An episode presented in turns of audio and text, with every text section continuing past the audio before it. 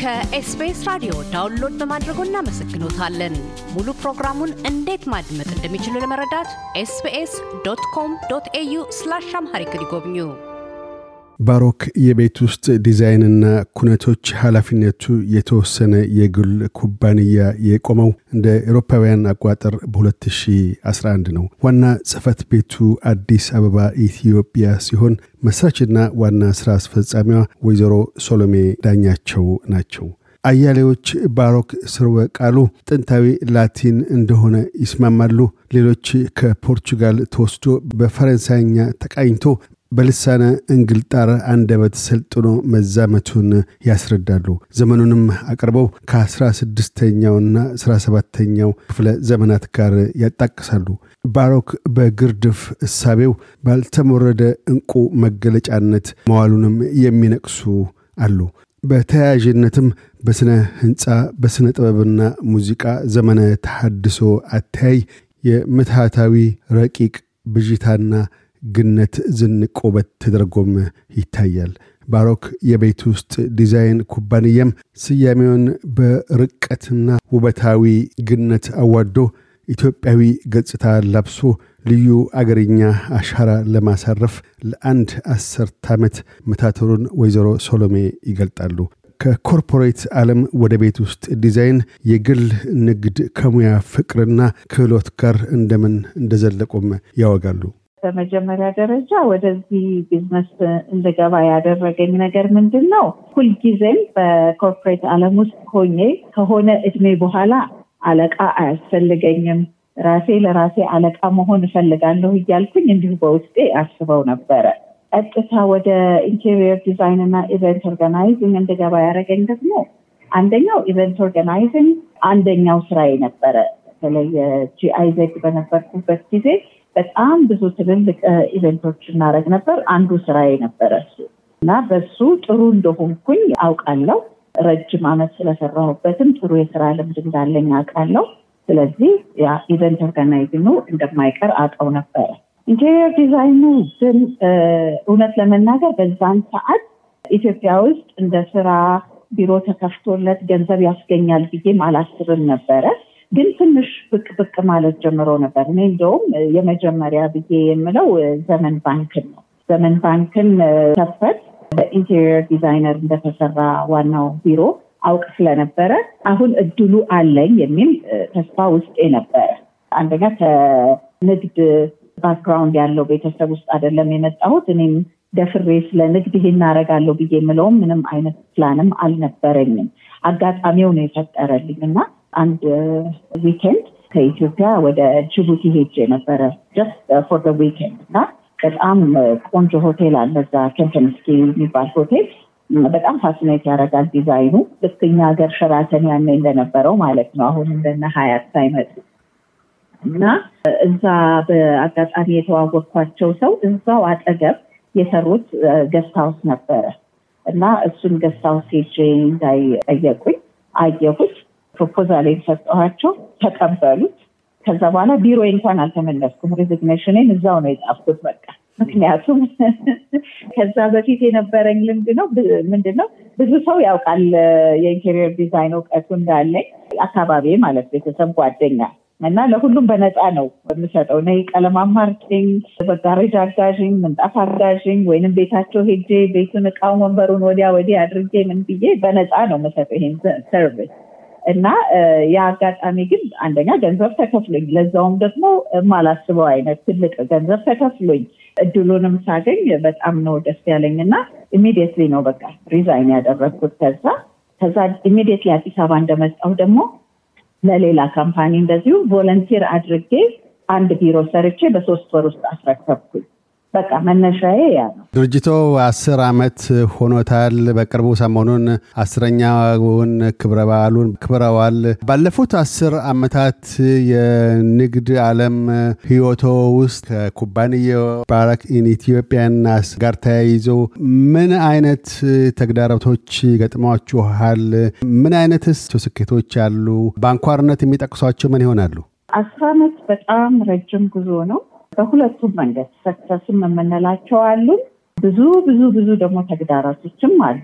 ለእኔ success የምለው ነገር ምንድን ነው? ሲጀምር ራሱ ለአስር አመት አንድን ቢሮ ይዞ sustain አድርጎ መቆየቱ ለእኔ ራሱ በጣም success ነው ብዬ ነው የምለው። ምክንያቱም በየመሀሉ ብዙ ችግሮች አሉት። ለምሳሌ አንዳንዴ በጣም ትልቅ ፕሮጀክት ይመጣና ረጅም ጊዜ busy ሆነን ገቢም አለን ስራውም አለን።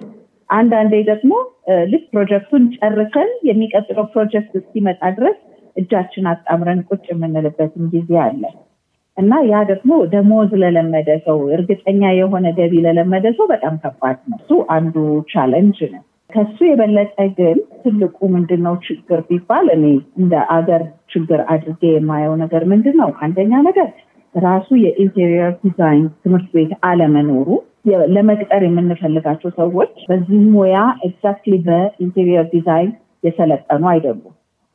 ወይ አርክቴክቶች ናቸው፣ ወይ ኢንጂነሮች ናቸው፣ ወይንም ደግሞ draftman ናቸው። ስለዚህ አንድ እሱ ትልቅ ችግር ነው የትምህርት ቤቱ አለመኖር። ሁለተኛው ችግር ደግሞ ምንድን ነው? ራሱ interior design ምንድን ነው? ከ interior designer የሚጠበቀው ነገር ምንድን ነው የሚለው ብዙ አይታወቅም። ይሄ በግለሰብ ደረጃ ብቻ ሳይሆን ራሱ በመስሪያ ቤቶች፣ በትልልቅ የመንግስት ድርጅቶች ውስጥም ትልቁ ችግር ይሄ ነው። ምክንያቱም ለምሳሌ ጨረታ ይወጣል። ጨረታው ላይ የሚለው interior designer እንፈልጋለን ነው። የጨረታው document ውስጥ ስትገባ ግን አንድም relate የሚያደርግ ነገር የለም። ምሳሌ ብሰጥ የ interior designer እንፈልጋለን ይልና ውስጡ ስትገባ የሚያወራው ስለ ጂፕሰም ስራ ሊሆን ይችላል ወይንም ደግሞ ስለ partition ስራ ሊሆን ይችላል። purely ወይ አናጺ ስራን ነው የሚጠይቀው ወይንም የግንበኛ ስራን ሙያን ነው የሚጠይቀው እንጂ ዲዛይን እንዲደረግለት አይደለም የሚጠይቀው። ስለዚህ በጣም ግራ ይገባል። እኛ ምን ብለን እንደምንሰጥ እኛን exclude ያደርጋል በቃ completely። እና የጨረታ አወጣጥ በጣም ትልቁ ችግር ነው። እኔ ራሴ የ procurement ኃላፊ ነበርኩ በነበርኩበት መስሪያ ቤት ውስጥ እና evaluate ማድረግ ጨረታ አንዱ ትልቁ ከባዱ ስራ እሱ ነው እና የወጣው ጨረታና የተሰጠው ስያሜና ሊገባ የሚችለውን document ሳስበው እንዴት አድርገው እንደሚያወዳድሩት ራሱ ግራ ነው የሚገባ እና አንዱ ትልቁ እንደ መንግስት በደንብ ሊያየው የሚገባ ነገር ይሄ ነው። በተለይ የመንግስት መስሪያ ቤቶች የሚያወጡት ጨረታ ለሁለቱም ለ interior design ብቻ ሳይሆን even ለ event organizing ትልቅ event ይካሄዳል ይልና event organizer or planner እንፈልጋለን ይልና form ይላክልናል። form ኡ የሚጠይቀው ምንድን ነው? ድንኳን፣ ወንበር ምናምን ብሎ ዝርዝር ተደርጎ ለእያንዳንዱ እቃ ዋጋ ሙሉ ነው።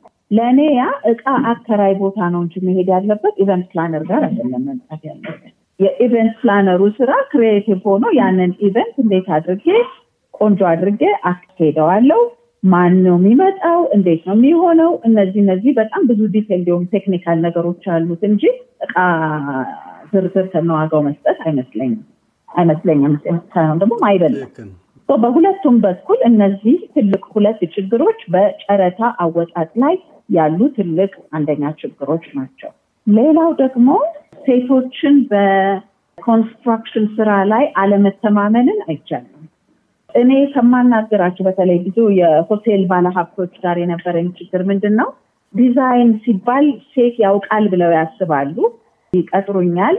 ከዛ በኋላ ግን እኔ ከምነግራቸው ኮንስትራክሽኑ ላይ ይሄ ይሄ ነው ችግሩ፣ ይሄ ነው እንዲህ መሆን ያለበት ወይም ይሄ material ነው መደረግ ያለበት ብዬ ስል ከእኔ ይልቅ እኔ የቀጠርኩትን junior ወንድ ቢያምኑ ይሻላቸዋል፣ ከሱ ጋር ቢነጋገሩ ይሻላቸዋል። ምክንያቱም ያ የሚገልጽልኝ ምንድነው ሴት ስለ ኮንስትራክሽን አያቅም የሚለው ነገር የሆነ ጭንቅላታቸው ውስጥ እንዳለ ነው የሚነግረኝ።